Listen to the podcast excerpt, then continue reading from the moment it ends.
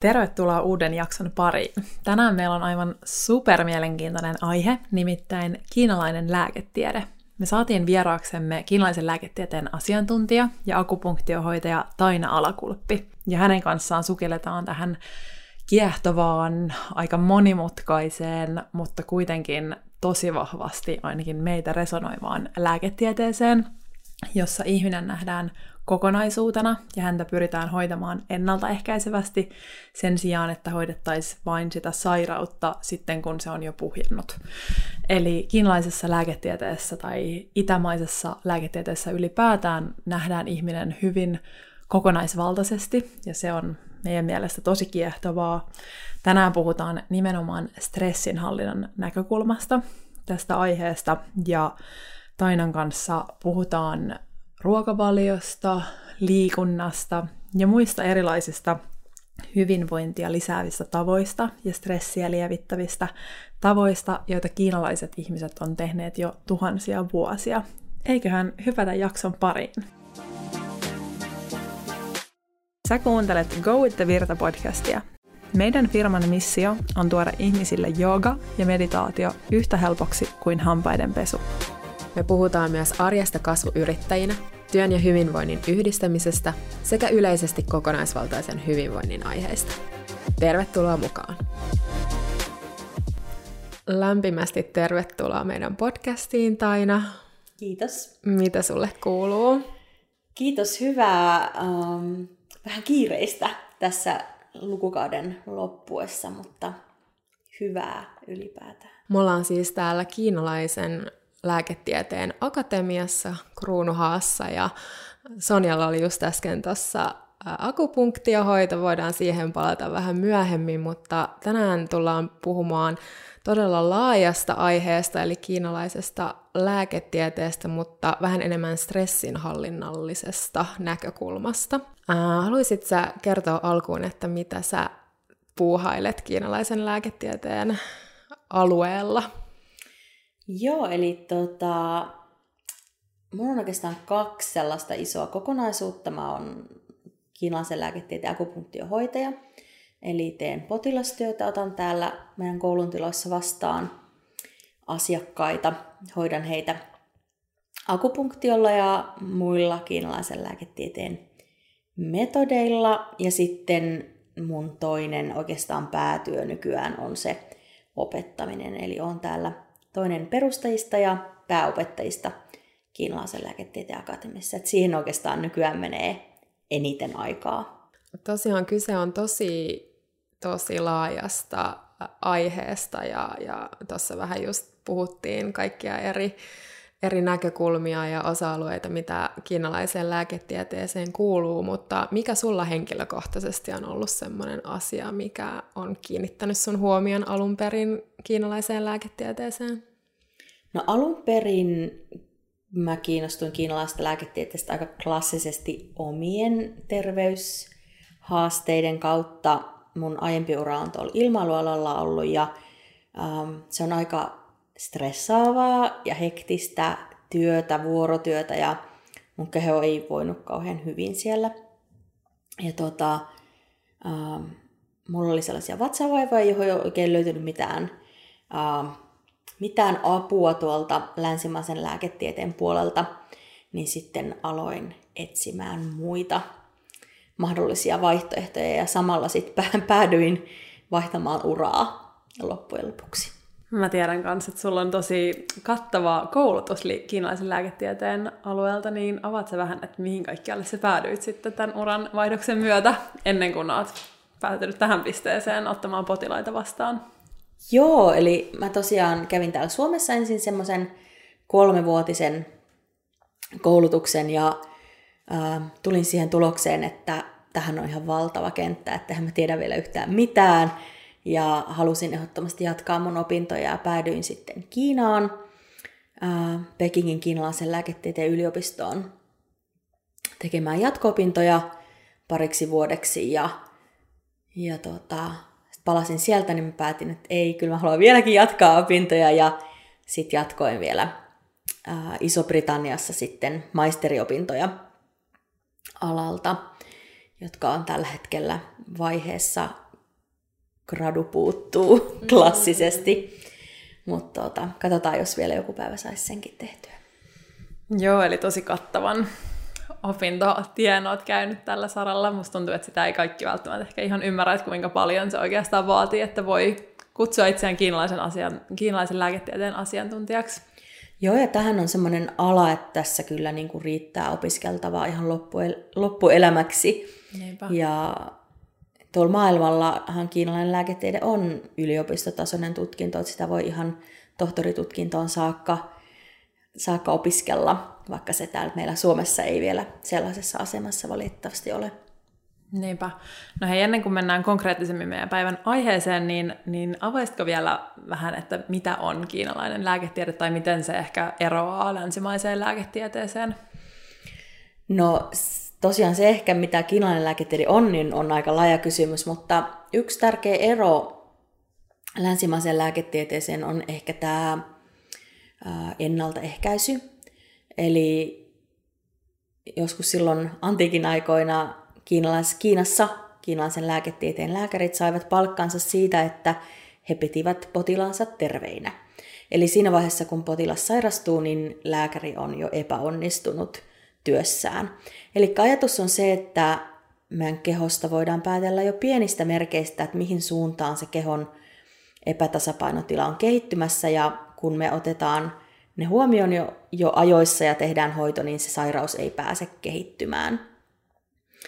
Ja oikeastaan itse asiassa vielä parempi, parempi sana kuin tasapaino voisi olla ehkä harmonia.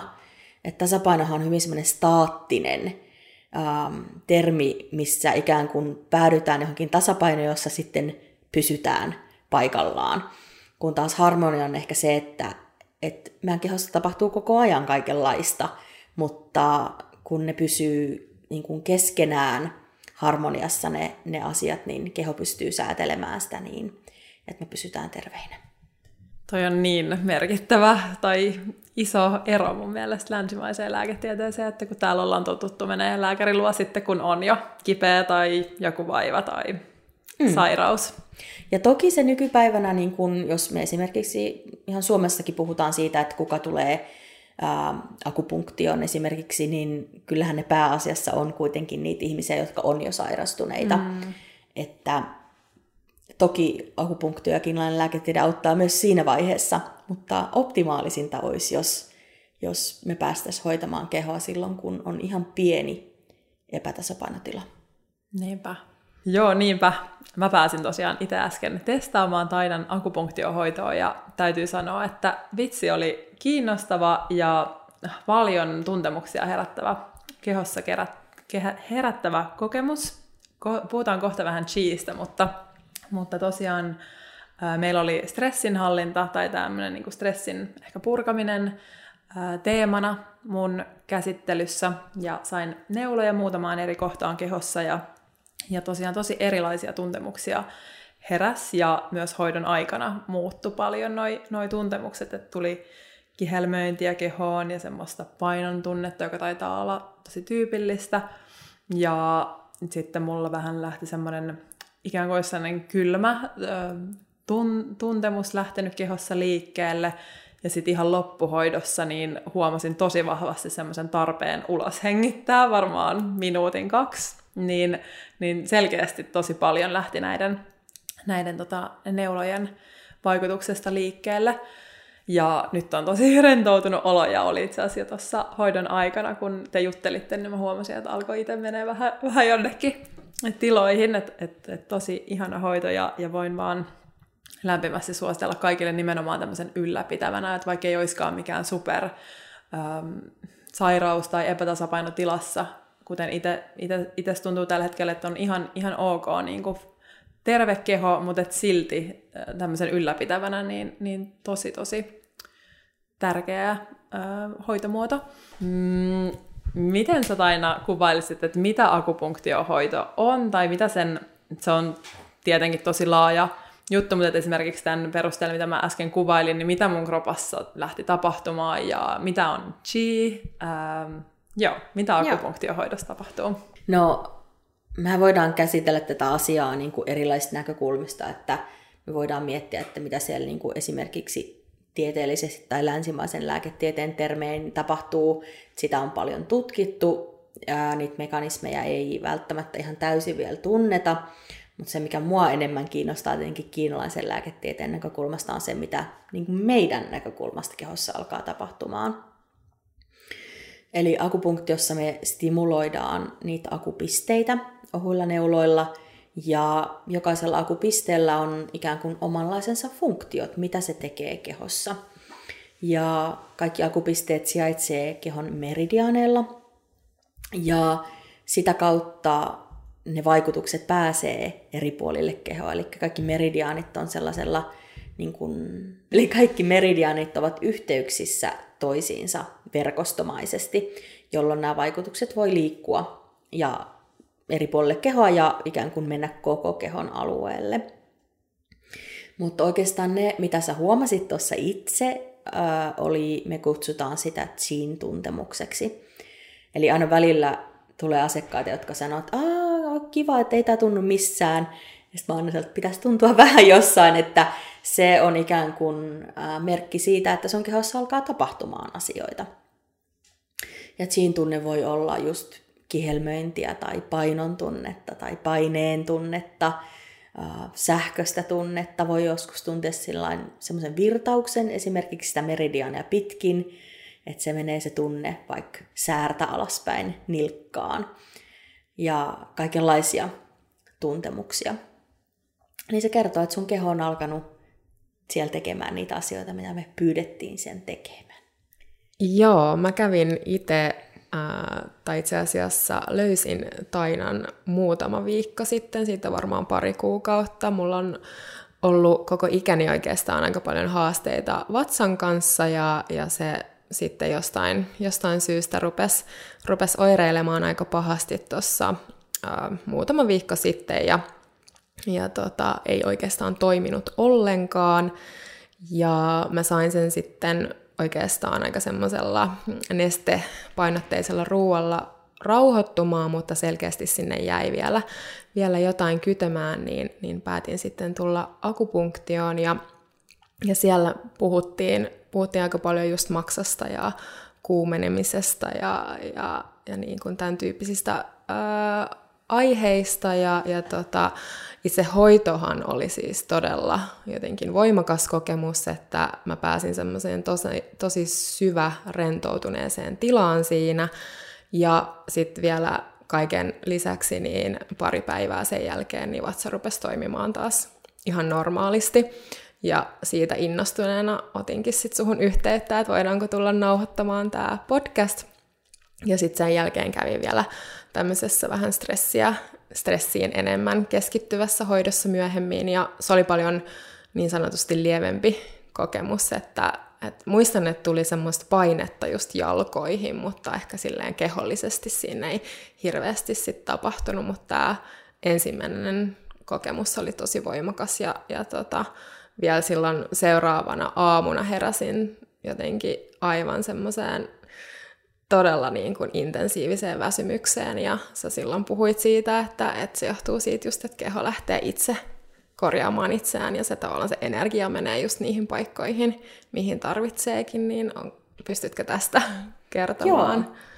Joo, eli tuossa ikään kuin voidaan ajatella semmoisena mekanismina sitä, että kun tosiaan ohjataan niitä kehon voimavaroja tiettyyn paikkaan, missä ne korjaa, korjaa asioita tai tasapainottaa asioita, muuntaa asioita, niin ää, voi olla, että jos meidän yleisenergiavarannot ei ole ihan huippu, huippu korkeat, niin se voi ilmetä semmoisena, että muuten on sitten aika väsynyt olo. Mutta sä tuossa mainitsit pari sellaista ää, avainsanaa, ehkä nyt tämän stressinhallinnan osalta kuin maksa – ja, ja tota, puhuit kuumuudesta, niin semmoisen mä voisin ehkä tässä ensin kertoa, että kun me puhutaan maksasta esimerkiksi, niin me ei välttämättä puhuta ihan samasta asiasta kuin länsimaisen lääketiede puhuu maksasta. Mm.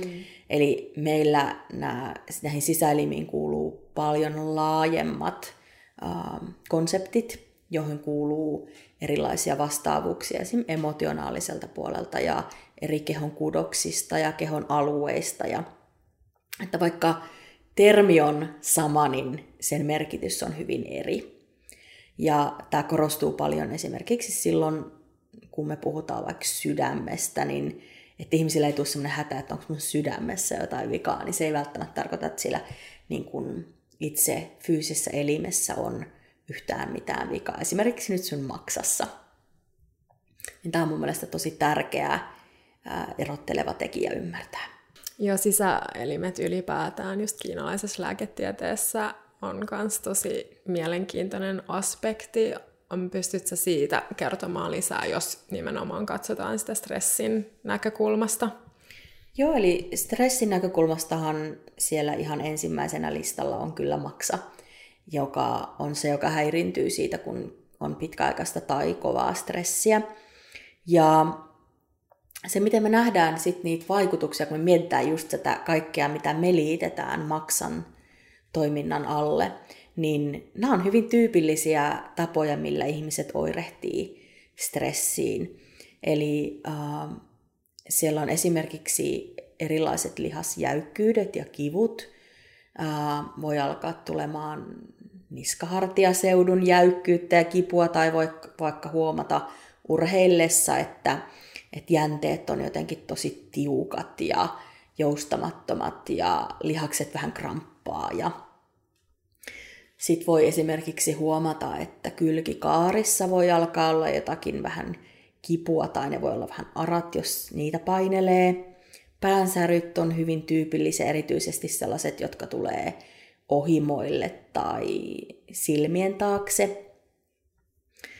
Naisilla kuukautiskierto liittyy hyvin vahvasti myöskin sinne, eli voit alkaa tulemaan esimerkiksi kuukautiskipuja, voi tulla hieman myöhästynyttä vuotoa, voi alkaa tulemaan voimakkaita PMS-oireita.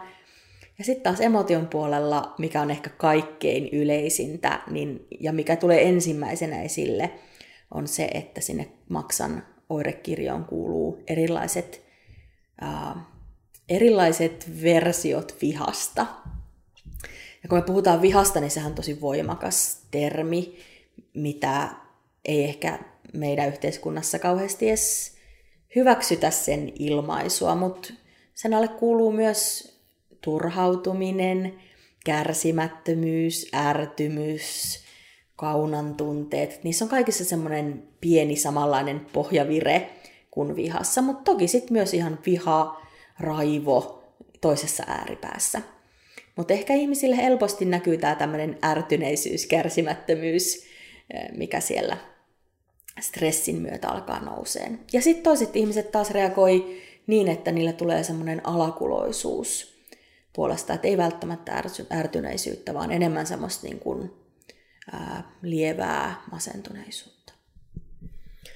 Ja se oli tosi mielenkiintoista myös siinäkin mielessä, että kun mä tulin sen vatsaongelman takia, ja sitten sä rupesit just luettelemaan näitä kaikkia, ja mä olin silleen, että okei, okay, check. että ihan siis, vaikka siitäkin lähtien, että mulla on ollut jotenkin aika jäykkä keho, tai, tai vertasin siitä just siihen, että huomaa, että jos on jossain reissulla tai vähän enemmän lomalla, kun on mm. paljon rentoutuneempi, niin, niin huomaa just vaikka joogatessa, miten se keho taipuu paljon enemmän, ja että nyt tuntuu, että se on ollut viime aikoina aika jäykkä, ja siis ihan just vaikka niin kuin kuukautiskivut, pientä päänsärkyä, ärtyneisyyttä ehdottomasti, niin tota, joo, hyvin, hyvin silmiä avaava kokemus kyllä. Ja toinen oikeastaan sitten sisäelin, mihin se alkaa tosi helposti vaikuttaa, on, me puhutaan pernamahalaukusta, joka kiinalaisessa lääketieteessä on vastuussa ruoansulatuksesta. Eli maksa ja perna toimii yhteistyössä sillä tavalla, että jos toisen toiminta häiriintyy, niin helposti toisenkin. Yleensä niin päin, että maksan toiminta häiriintyy, joka vaikuttaa sinne pernamahalaukkuun eli ruoansulatukseen.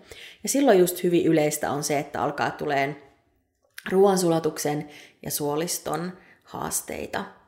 Et varmaan aika monelle on tuttu se, että kun on jännittynyt, hermostunut, ärtynyt, niin reagoi suolistolla siihen. Joo, me kanssa aloitettiin mun hoito niin, että sä kyselit, että, että miten mä tyypillisesti reagoin stressiin ja, ja ihan just näitä samoja oireita, mitä Hannakin tai mistä puhuttiin nämä tunteet, että, Niin ihan ensimmäisenä mulla tulee mieleen, että, että ahdistuneisuus on mulla niin kuin stressiin kytköksissä tosi vahvasti, että, että silloin kun on stressaantunut, niin on myös tosi ahdistunut, mutta että sitten sä just luettelit, että, että, että se saattaa tai kyselit, että onko mulla muuta tämmöistä kärsimättömyyden tai turhautumisen tunnetta, niin se on kyllä kans tosi, niin kuin tajusin, että se on tosi vahvasti kytköksissä usein, ja just semmoinen kiukku, ja, ja sitten kun sitä miettii vielä pidemmälle, niin tajuu, että okei, että se on myös kuukautiskiertoa just tosi vahvasti yhteydessä.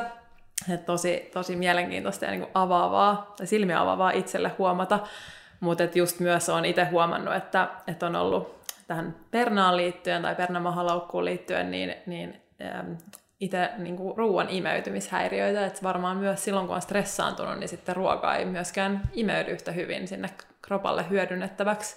Joo, että on, on ruoan imeytymishäiriöitä, ja mulla itselläni on, on myös ollut taipumusta niin aneemisuuteen, ja tästäkin juteltiin sun kanssa, että, että tota, myös mun kielestä huomasi, että, että mitä sä sanoit, että mun veren tämä niin kuin, Veren määrä on, on vähentynyt kehossa. Veren määrä on vähentynyt kehossa, niin sekin oli tosi niin kuin arvokas tieto itselle ja, ja sain sulta vähän vinkkejä, että millaista ruokaa kannattaa syödä, että saisi sitä veren määrää niin kuin koholle, joka sitten vaikuttaa totta kai kokonaisvaltaisesti siihen hyvinvointiin ja myös stressin hallintaan. Joo, eli tämä on aika semmoinen tyypillinen, kun se jossa maksaa alkaa häiritsemään sitä pernamahalaukun toimintaa, niin silloin kun se ei pysty toimimaan optimaalisesti, niin se ei pysty tuottamaan siitä ja verta meille tarpeeksi. Eli niiden tehtävähän ottaa se ruoka ja juoma, mitä me syödään ja juodaan, ja muuntaa siitä, siitä ja verta meidän kehoon. Ja sitten kun, jos se pitkäaikaisesti alkaa häirintymään ja aina vaan ei pystytä tuottamaan tarpeeksi, niin sitten niiden määrä alkaa vähenemään meidän kehossa. Ja tämä on hyvin, hyvin tyypillinen nykypäivänä, näkyy siinä, miten matalat ferritiinit ihmisillä on. Niinpä, just itse on, on tota, mittauttanut aina silloin tällöin ferritiini, koska tietää, että on taipumus siihen alhaiseen ferritiiniin ja yritän just panostaa siihen, että, että saisi sitä nousemaan, niin tämä, tämäkin teoria tukee sitä tosi hyvin, mitä on niin kuin havainnut. Ja vielä tuohon kuukautiskiertoon liittyen, niin mulla itsellä on semmoinen tausta, että jossain kohtaa on jäänyt kuukautiset ihan kokonaankin pois. Siis ollut ihan monta vuotta ja totta kai se on ollut huolestuttavaa ja nyt jälkikäteen tälleen ymmärtää, että se on johtunut siitä, että on ollut niin kuin, tavallaan äärimmäisen stressissä, vaikka se ei silloin ole välttämättä tuntunut siltä, mutta että sitten myöhemmin, kun on, on niin kuin, oppinut elämään semmoista kokonaisvaltaisemmin hyvinvoivaa elämää, niin, niin ymmärtää, että se johtuu siitä, että on esimerkiksi ollut semmoisessa jatkuvassa suorituskierteessä aiemmin ja näin, niin, niin sielläkin, jos joku kuulija kärsii, kärsii samantyyppisistä asioista, niin, niin tota, esimerkiksi kiinalaisen lääketieteen näissä teorioista voi löytyä tosi paljon apua. Joo, ja tuossa monesti jos kuukaudet jää pitkäksi aikaa pois, niin monesti siellä on just sitä verenvajavuutta taustalla. Ja silloin akupunktiolla voi, voi auttaa, mutta tosi isona ää, apuna on silloin semmoinen ruokavalion muokkaaminen semmoiseksi, että se ää, tuottaisi mahdollisimman paljon siitä ja verta. Ja sä mainitsit, että esimerkiksi tämmöiset äh, niinku raskaat ruuat, tai raskaat siinä mielessä, että esimerkiksi tämmöiset äh, viha, äh, juurekset, punajuuret, äh, bataatti, tämän tyyppiset ruuat on, on hyviä, peruna, täysviljat, eikö niin, siihen veren, Joo. veren vajavuuden Kyllä, että jos nyt verrataan esimerkiksi sellaisiin ää, höttöisiin ruokiin, voisi sanoa ehkä, joka on kevyitä, ja kuten joku salaatit tai idut tai muut, niin tällaiset niin kuin, ää, painavat ja, ja tota, ää, tiiviit ruuat voisi olla siinä parempia. Mutta oikeastaan yksi, mikä kaikkein eniten varmasti auttaa siihen verenmuodostukseen, ää, on kyllä se, että lisää hieman punaista lihaa sinne ruokavalioon. Et hirveän usein, hirveän usein ää, nämä matalat ferritiinit on sellaisille ihmisille, jotka on tosi pitkään olleet kasvisruokavaliolla. Erityisesti silloin, jos se kasvisruoka on ollut kylmää ja raakaa. Niinpä, joo, itsekin on kyllä just kun on saanut kuukautiset takaisin ja näin, ja on, on syönyt viime vuosina lihaa, että kyllä mä uskon, että omalla kohdalla se on jollain tavalla kytköksissä, että just on, on luopunut tavallaan just siitä höttöisestä ruoasta, mitä jossain kohtaa on, on enemmän tullut syötyä, ja että syö sellaista kunnon ruokaa nykyään, ja myös jonkin verran sitä lihaa. Ja ilman muuta siis myöskin kiinalaisessa lääketieteessä ajatellaan sillä tavalla, että me voidaan syödä vuoden aikojen kanssa yhteistyössä. Et silloin kun on kesä ja on lämmin ja ulkona on oikein hikistä, niin me voidaan hyvinkin syödä viilentäviä ruokia, mitä yleensä lähes kaikki kasvikset ja niin kuin juurekset ja, ja muut ovat, niin niillä on energeettisesti viilentävä vaikutus meidän kehoon. Mutta sitten jos me syödään täällä kylmässä Suomessa talvella paljon kylmää ja raakaa ruokaa, niin se ei välttämättä tee hyvää meidän keholle. Eli talvella, jos haluaa syödä kasvisruokaa, niin kannattaa ehdottomasti syödä sit keittoja ja patoja ja laittaa sinne energeettisesti lämmittäviä mausteita. Esim. inkivääriä ja chiliä ja kurkumaa ja tämän tyyppisiä, jotka tuo sitten sitä kautta sitä lämpöä kehoon. Niinpä. No hei, tässä yhteydessä voitaisiin ehkä vähän puhua siitä, mitä sä varmasti myös potilastyössä huomaat, että, että ihmisillä on, on se oma se kehon energeettinen ää, lämpötila, tai miksi sitä voisi kutsua, että et, et on joko kylmyyttä tai kuumuutta, ja niin kuin tuossa just juteltiin, niin sitä voi myös esiintyä kehon eri osissa eri tavalla, niin mitä, miten tämä Ähm, miten sä kuvailisit tätä, että voi olla kylmyyttä ja kuumuutta kehossa ja ehkä millaisia oireita tai sairauksia tämän, tällaisista voi, voi sitten äh, koitua? Joo, eli optimaalistahan olisi se, että meillä ei olisi kylmyyttä eikä kuumuutta, vaan meidän keho olisi niidenkin osalta tasapainossa. Mutta tosi monella on. Ja jos me puhutaan ensin kylmyydestä, niin ihan selkeästi suurin aiheuttaja siinä on just pitkäaikainen kylmän ruoan, joko lämpötilaltaan tai energeettisesti kylmän ruoan tai molempien nauttiminen. Ja se alkaa pikkuhiljaa tuomaan sitten kylmyyttä koko kehoon ja sen voi aika helposti tunnistaa myös esimerkiksi mahalaukusta niin, että ihan kokeilee mahalaukun päältä ylävatsalta sen lämpötilaa. Ja jos sitä vertaa esimerkiksi kylkien lämpötilaan, niin aika monella se on paljon viileempi. Mm. Ähm, Sitten se alkaa pikkuhiljaa, pikkuhiljaa niin kuin viikko viikolta, kuukausi kuukaudelta vaikuttamaan sinne meidän äh, ruoansulatukseen ja suoliston alueelle ja monesti sit sitä kautta naisilla myös kuukautisiin, koska kohtu on siellä suoliston kanssa hyvin samalla alueella. Mm. Eli silloin se tuntuu kyllä ihan siellä niin kuin vatsan peitteiden läpikin helposti se kylmyys. Ja voi just käydä niin, että jos taas kehossa on sitä vastapuolta, eli kuumuutta tosi paljon, niin silloinhan loogisesti semmoinen viilentävä ruokavalio on aluksi tosi tosi hyvä. Ja keho voi ihan superhyvin ja on tosi paljon energiaa, kun se saa poistettua sitä kuumuutta. Mutta sitten pikkuhiljaa, kun se on saanut poistettua sitä kuumuutta, ja pääsee tasapainoon ja sitten pikkuhiljaa alkaa kylmenemään, niin voikin yhtäkkiä huomata, että hitsi, tämä ruokavalio, millä mä voin tosi hyvin, niin nyt mä en enää voikaan. Joo, ihmisillä on itseni tähän hyvin vahvasti mukaan lukien, niin vahva semmoinen tarve just jotenkin jumittua semmoisiin tiettyihin asioihin, vaikka jos ruokavalion liittyen, että, että nyt mä oon löytänyt sen itselleni sopivan ruokavalion ja tässä nyt pysytään ja, ja niin kuin vaikka just hampain, hampain kiinni, vaikka sitten jossain vaiheessa se ei enää toimiskaan. Mä olin monta vuotta kasvissyöjä ja, ja se niin pari-kolme vuotta toimi tosi kivasti. Mulla oli tosi energinen ja hyvä olo, mutta sitten pikkuhiljaa se alkoi niin kuin just ähm, no, ferritiinissä, ferritiinissä näkymään äh, eri toten ja sitten tietenkin kaikki energiatasot. Ja sitten viime vuosina ihan siinäkin, että huomasi, että lihakset ei toimi oikein kunnolla tai palaudu liikunnasta tai, tai muuta tämmöistä. Ja viime kesänä sitten tuli tosi intensiivinen anemia ja, ja tota,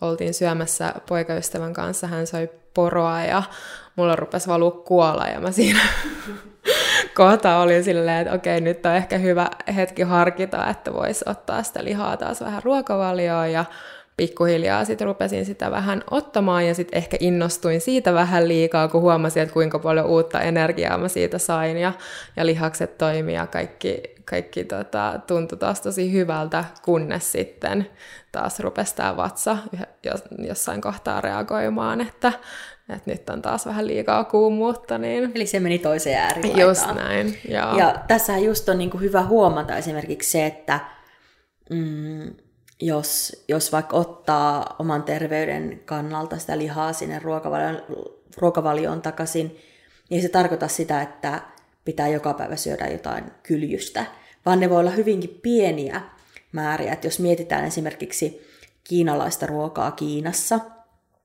niin se on tyypillisesti niin 80-90 prosenttia kasviksia. Siellä on muutama lihapala seassa, mikä riittää ihan hyvin. Ja ja ihmisillähän on tosi erilaisia syitä niin kuin jättää lihaa pois. Osa voi ajatella ilmastosyitä, osa voi ajatella eettisiä syitä. Ja nämä on kaikki sellaisia, mitä jokaisen sit pitää itse miettiä ja itse tehdä omat päätöksensä. Mutta jos me puhutaan ainoastaan terveyden näkökulmasta, niin ää, pienet määrät lihaa on monelle hyvä vaihtoehto. No jos me mietitään ruokavaliota sitten just tämän stressinhallinnan näkökulmasta, niin onko siinä mitään semmoisia jotenkin linjauksia, mitä kiinalaisesta lääketieteestä tulee? No, voisi ajatella sillä tavalla, että, että niin kuin ehkä semmoinen monipuolinen ruokavalio äh, edistää sitä, että sun keho pystyy palautumaan hyvin. Ja menee se sitten mihin tahansa äärilaitaan, niin se ei välttämättä sit ole taas terveyden näkökulmasta kauhean hyvä. Mutta monesti puhutaan esimerkiksi siitä, esimerkiksi tämmöiset vihreät, vihreät ruuat, kuten lehtivihannekset, on tosi hyviä maksan toiminnalle sit samalla tavalla kuin nokkonen ää, esimerkiksi voi olla tosi hyvä. Mutta niitäkin voi mm. syödä esim. vokattuna ei raakana. Niin, aivan. Joo, molemmat taidettiin tehdä viime viikonloppun nokkospestoa. No niin, loistavaa. Se, mitä kans vähän sivuttiin silloin, kun olin täällä viimeksi käymässä, niin mainitsin, että mulla, tai oikeastaan meillä molemmilla on Sonjan kanssa tässä viime kuukausien aikaan tullut semmoinen jotenkin tosi intuitiivisesti ähm, ruvennut tekemään semmoisia lyhyitä vähän niin kuin vähemmän impaktin harjoituksia mm, niin kuin joka päivä versus sitten tekisi kaksi-kolme kertaa viikossa vaikka jonkun vähän kovemman treenin tai jotain vastaavaa ja huomannut, kuinka kivalta se tuntuu siellä kehossa ja mielessä, että saa joka päivälle jonkun tämmöisen pienen harjoituksen. Ja sitten sanoit hyvän esimerkin just tästä tai chiista, mitä Kiinassa harjoitetaan, että, että niin kun, haluatko kertoa tästä tavallaan jos siellä on jotain periaatteita siihen liikuntaan Joo. liittyen. Eli ei ainoastaan tai Chiista tai Qigongista, vaan ihan yleisesti liikunnasta, kun me puhutaan taas terveysnäkökulmasta. Eli me puhuta siitä nyt, että treenataan mm. sillä tavalla, että me halutaan esimerkiksi muokata meidän kehoa tai treenata johonkin kisaan tai vaan mietitään vaan terveyttä. Niin aina on parempi joka päivä vähän kuin muutaman kerran viikossa paljon. Ja toinen semmoinen sääntö, mitä voisi pitää hyvänä, olisi se, että, että liikuntasuorituksen päätyttyä sulla pitää olla niin paljon energiaa, että sä voit tarvittaessa sen tehdä saman tien kokonaan uudelleen. Eli silloin se on antanut sulle jotain sen sijaan, että se on vienyt sulta energiaa. Eli sellaiset, missä me ollaan ihan rättiväsyneitä, niin jos me mietitään ainoastaan niin kuin kehon tilaa energeettisesti, niin sehän ei, ei ole rakentava tai energiaa tuova tapa liikkua. Toi on varmaan just, kun mietitään sitä stressiä ja niin kuin vaikka jos mietitään työ, töiden tekemistä, niin toi on aika hyvä muistutus kyllä siitä, että oikeasti mistä sitä energiaa tulee vaikka niin kuin työpäivän jälkeen. Kyllä, ja yksi niin kuin parhaita stressinhallinnan keinoja ja samalla energian saamiskeinoja on kävely. Se voi kuulostaa tosi tylsältä, mutta siinä on kaksi hyvää puolta. Ja toinen on se, että kun me liikutetaan meidän kehoa, niin se tarkoittaa sitä, että siinä on pakko alkaa liikkumaan. Ja stressin ikään kuin yksi suurin vaikutus kehossa on se, että se meidän chi, meidän energia, me sanotaan, että se stagnoituu, eli se jumittuu. Ja kun me saadaan se liikkeelle, niin siinä se alkaa taas virtaamaan. Yleensä, kuten ihmiset monesti huomaa, kun kävelee, niin ajatuksetkin alkavat virtaamaan. Eli se on sekä kehossa että siellä mielessä alkaa taas kaikki virtaamaan. Ja toinen hyvä puoli kävelyllä on se, että kun se tapahtuu ulkona, on se, että me saadaan siitä myös siitä. Eli me ajatellaan sillä tavalla kiinalaisessa lääketieteessä, että iso osa meidän chiistä energiasta tulee sieltä ruoan ja juoman kautta, mutta voidaan ajatella, että jopa 30 prosenttia tulee raikkaasta ilmasta. Eli sä et ainoastaan liikuta sitä sun siitä, vaan sä myös keräät sitä siitä, kun sä käyt kävelyllä.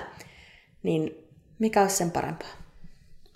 No niinpä, joo, toihan on ihana tieto kaikille, että kannattaa vaan, tai että kävely on oikeasti yksi parhaista liikuntamuodoista. Ei se välttämättä ole mitään hohdokasta, mutta se on terveellistä. Niin, ja kyllähän siitä ainakin itse huomaa kyllä, että kyllähän se raitis ilma aina, se niin kuin stressinhallinnankin kannalta, niin aivot saa raitista ilmaa ja tekee tilaa uusille ajatuksille ja ideoille. Ja toi tukee kyllä tosi hyvin niin kuin omiakin kokemuksia, että, että muistaa silloin joskus, kun on käynyt vaikka enemmän juoksulenkillä ja edelleen tykkään satunnaisesti käydä juoksulenkillä, mutta just vähän sama periaate kuin siihen lihansyöntiin, että, että satunnaisesti on, on niin kuin ehkä parempi kuin sen, että pitäisi joka päivä mennä mm. ja niin kuin paljon juosta, niin oikeasti tuntuu tosi paljon paremmalta, että, että käy silloin, kun tunteet on, on vähän niin kuin ylimääräistä energiaa niin juoksemassa, näin. eikä silloin, mm. kun on jo valmiiksi vaikka ollut vaikeat päivätöissä ja mm. hirveästi niin kuin tekemistä ja ahdistaa ja muuta, niin silloin on parempi mennä kävelylle ja sitten just tehdä tämä tää, tota, mitä ollaan just Hannan kanssa just tosi paljon nautittu näistä vaikka 20 minuutin pilates tai jooga, niin siinä on jo tosi hyvä setti päivään. Sitten jos, jos vielä muistaa muutaman minuutin vaikka hengitellä, se voi tehdä siellä kävelyllä tai sitten istuvalle, niin hengitellä, meditoida, nauttia maisemista, mitä tahansa, mutta joku semmoinen niin ehkä mielen rauhoittuminen myös siihen, niin tosi ja hyvä kombo. Toi, mikä on tosi mielenkiintoista, oli se, että sä mainitsit tuossa sen luovuuden. Ja tämän haluaisin vielä tuoda esille, että sinne maksan toiminnan alle kuuluu kiinalaisessa lääketieteessä myös luovuus. Mm.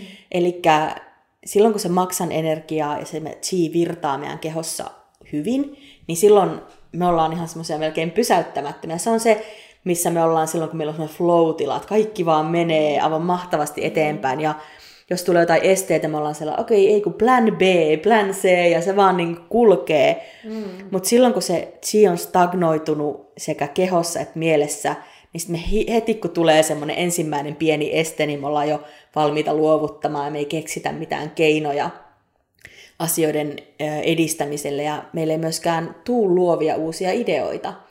Eli senkin kannalta on hyvä pitää se chi liikkeessä. Siis niin mielenkiintoista ja myös hyvä pitää maksa terveenä, että, Kyllä. että pärjää myös niin kuin, työelämässä ja ylipäätään. Niin Kyllä. Kyllähän se elämä on paljon mukavampaa, kun on flow-tilassa versus se, että vaan ajatukset jumittaa. Ja... Mm. Joo, wow. No millaisia muita juttuja aina sulla tulee mieleen, että mitä kiinalaiset esimerkiksi tekee ää, tämmöisen no, kehon ja mielen hyvinvoinnin eteen? Tuleeko jotain muita ton no, tai mi- ja muiden lisäksi? Niin, sieltä voi esimerkiksi Chikun harjoituksista poimia myös sellaisia, vaikka ei tietäisi yhtään edes mitä se on, niin sellaisia pieniä harjoitteita, millä saa kehon siinä liikkeelle. Jos nyt vaikka ei ole aikaa lähteä pikkukävelylle, niin me voidaan tehdä sellaisia erilaisia taputtelu- ja heiluttelu juttuja. Jos ei haittaa se, että näyttää vähän urpolta, niin tota, voi ihan vaan niin kuin hyppiä ja heilua hieman siellä vaikka omalla työpisteellä tai menee jonnekin nurkan taakse, jos se haittaa. Ja sitten toinen on se, että taputellaan sellaisella ikään kuin vähän kuppimaisella kädellä, niin että laitetaan kaikki sormet niin kuin tiukasti yhteen, niin että sinne kämmenen pohjalle jää semmoinen niin kuin pieni kuppi. Niin sen tyyppisellä kädellä, jos, jos taputtelee kehon esimerkiksi raajat, ulko- ja sisäpinnat, niin silläkin voi edistää sitä, että se chi lähtee taas liikkumaan siellä meridiaaneissa. Sitten tulee tosi äkkiä semmoinen virkeä olo. Ja jos haluaa vielä pienemmän niin voi esimerkiksi hieroa korvat ja taputella päänahan. Eli ottaa semmoisen oikein napakasti sormen päälle, ei niin, että ihan pikkusen, vaan ihan napakasti päänahan, kun taputtelee läpi, niin alkaa taas kiertämään. Oi, ihania vinkkejä. Mä olen heti täällä taputtelemaan mun päätä. Ja nyt tuli tosta mieleen, kun nämä oli vinkkejä virkeämpään mieleen, niin pakko mainita, että missä me ollaan itse asiassa Tainan kanssa alun perin tutustuttu, niin yin yoga ope kurssilla jossa Taina oli kiinalaisen lääketieteen asiantuntijana siellä kouluttamassa, niin yin yogahan on ihan huippu stressinhallintaan, siis eli jos mieli on ylikierroksilla tai ylivirittynyt, niin, niin kaikki tämmöiset rauhoittavat harjoitukset ja yin yoga on, on tota, puhuttiin vähän näistä sisäelimistä, maksa ja perne, ja sen lisäksi on, on toki paljon muitakin sisäelimiä, niin, niin yin yogahan tukee tosi hyvin.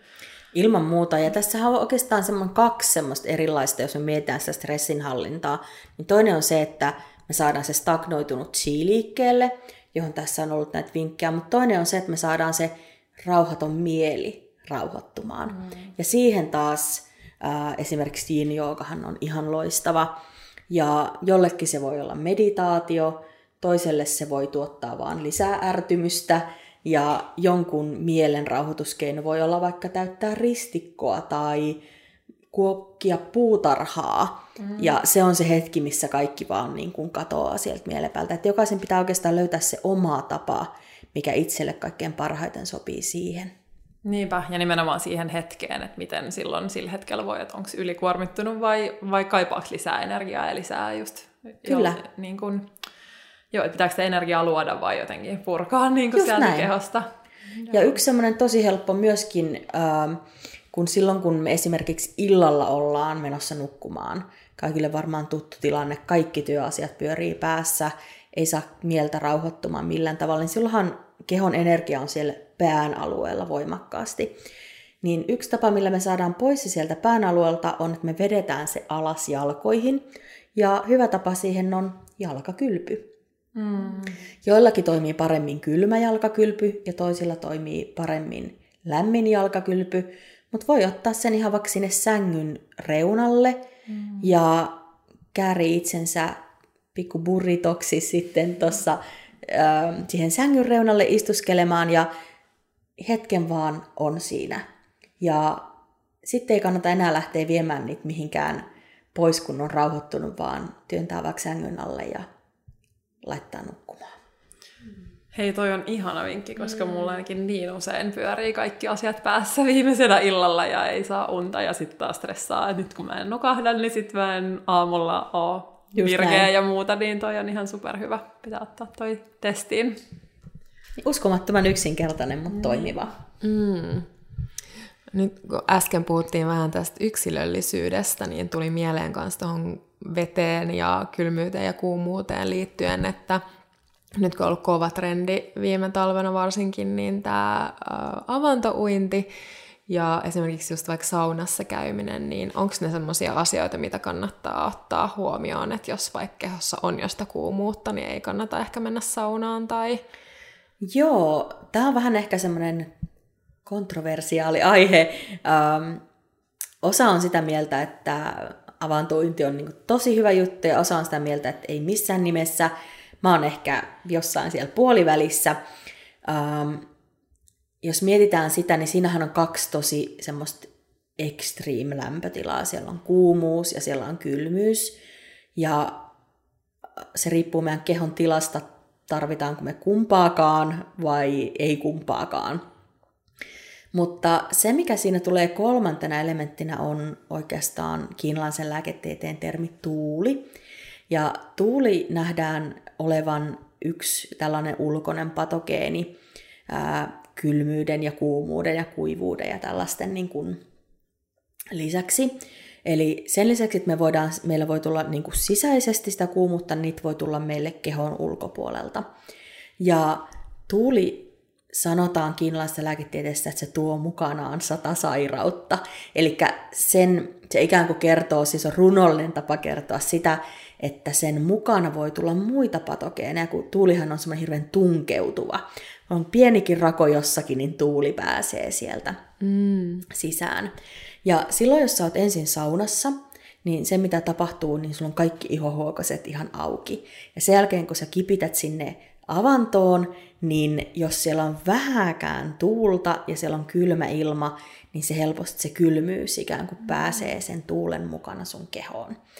Ja se, mitä se tyypillisimmin alkaa aiheuttaa, siellä on esimerkiksi issiasvaivat. Nämä on aika tyypillisiä, tai sitten menee niskat jumiin, tai selän lihakset jumiin. Ja tämä on semmoinen, että jos, jos niin tekee, niin kannattaa ehdottomasti suojata itsensä tosi hyvin sit jollakin kylpytakilla ja kaulalinalla ja muilla siihen matkalle. No sitten toinen asia siinä on se, että, että mitä se ikään kuin se kylmyys tekee meidän keholle, niin ähm, ei se välttämättä ole optimaalista, mutta toisaalta mä ajattelen sen niin, että se on vähän semmoinen niin kuin, herätys meidän immuniteetille, että jos se on vähän laiskana, se on semmoinen, että hei nyt kaverit töihin sieltä, että et, et täällä on kaikenlaista, mitä tarvitsisi hoitaa. Et tosi monihan voi sillä hyvin, ja, mutta ehkä siinäkin sillä tavalla, että tarkkailee sitä, että voinko mä vielä hyvin. Just näin. Että jos mä oon jossakin vaiheessa voinut hyvin, niin voinko mä vielä hyvin vai onko se alkanut ää, vaikuttaa eri tavalla mun kehoon. Joo. Joo, se on kyllä, itse mä oon kanssa huomannut, että, että tota, välillä se on ollut semmoinen ihan älyttömän kiva jotenkin resetti sille hermostolle. Joo. Mutta että just ehkä viime aikoin huomaa, että, että sit on helposti tullut vähän nuhaa sen jälkeen ja muuta. Mm. Niin, niin tota... Ja sitä voi ehkä välttää sillä, että ei mene ensin saunaan. Jos me ei mennä Aivan. ensin saunaan, niin meidän ihohuokoset ei ole niin apposen ammollaan, vaan mennään vähän niin kylmiltään avantoon ja mennään sen jälkeen saunaan. Aivan. Sitten, että saadaan keho takaisin lämpimäksi. Niin just. No voitaisiin tähän loppuun vielä käydä vähän läpi, että mitä kaikkia hoitoja sä tarjoat tai mitä ylipäätään kiinalaisen lääketieteen ää, alueelle kuuluu. Joo, eli kiinalainen lääketiedehän on tosi laaja alue ja ää, jos mietitään Kiinassa, niin päähoitomuodot on yleensä joko akupunktio tai yrttilääkintä. Täällä Suomessa pääasiallisesti akupunktio, koska EU-lainsäädäntö rajoittaa yrttilääkintää täällä. Mutta sen lisäksi siellä on niin kutsuttuja manuaalisia tekniikoita, joihin kuuluu erilaiset hierontatekniikat, joita kiinalaisessa lääketieteessä kutsutaan tuinaksi. Sitten siellä on kuivakuppaus, eli sellaisilla joko lasisilla tai muovisilla kupeilla, johon on tehty alipaine, ikään kuin hierotaan kehoa ja sen sijaan, että me painetaan, niin me ikään kuin vedetään. Eli sinne tulee alipaine, joka myöskin ikään kuin tekee tilaa sinne kudoksille aika kivasti. Kuivakuppaus on mun yksi lempari äh, hoitomuodoista. Mä teen sitä aika paljon. Äh, sitten on guasha.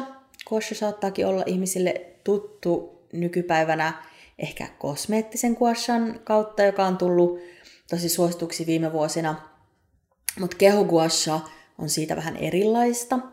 Ja, ja tota, sitten meillä on semmoisia vähän harvemmin käytettyjä kuin esimerkiksi akuvasara, joka kuulostaa aika hurjalta. Se on ne siis neulavasara, jolla siis hyvin hyvin kevyesti ää, vasaroidaan ihoa. Ja se on hyvä tällaisia esimerkiksi tunnottomuuksiin ja muihin, missä saadaan taas chi kiertämään sillä alueella. Hmm. Mutta tota, ne on oikeastaan semmoisia pääasiallisia. Hei, sitten ehkä just moksa, eli moksibustio, joka on taas lämmitystekniikka. Eli moksa on tällaisesta pujonsukuisesta puusta, sen lehti, kuivatusta lehtivillasta, tehty semmoinen sikari, sikarin muotoinen ää, ää, sikari, jolla sitten lämmitetään alueita tai, tai tota, kehon akupunktiopisteitä. Mm, wow. Tässä mm. oli jo monta itselle täysin uutta, uutta hoitomuotoa. Pitää rupea näihin, näihin tutustumaan. Erityisesti tuo kuivakuppaus kyllä kiinnostaisi seuraavaksi. Niin... Se on kyllä ihan loistava niskahartiaseudun hoitaja. Et mä oon itse myös yhdeltä koulutukseltani hieroja. Mä en hieron, hieron työtä oikeastaan tee nykyään enää, koska ne hoituu paljon tehokkaammin kuin kuppauksen mm. avulla. Se ei ehkä ole yhtä miellyttävää, kosketushan on aina ihanaa ja Ja tota, toinen, mitä siinä on, niin siitähän jää jälkeen. Eli sitten jää semmoista vähän niin kuin mustelmamaista jälkeen hetkeksi, joka sitten poistuu kehosta. Mutta se on hyvin, hyvin tehokas tapa saada siellä taas veriä kiertämään siellä niskahartian alueella. Ja monella myös sitten sitä kautta saattaa helpottaa myös päänsäryt, niin kun just. sinne palautuu verenkierto vähän paremmin. Joo. Hei, kiitos paljon tästä, tästä meidän keskustelusta. On ollut tosi, tosi mielenkiintoista. mistä sut löytää? Kiitos, että saan olla mukana. Kiitos kutsusta. Tämä oli kyllä mielenkiintoinen keskustelu. Ja mä tosiaan teen työtä täällä meidän Kiinalaisen lääketieteen akatemian tiloissa Kruunhaassa Meritullin kadulla. Ja mun kaikki tiedot löytää tainaalakulppi.fi-sivulta. Käykää kurkkaamassa. Hei, kiitos super paljon Taina ja Kiitos. Nähdään taas. Moikka!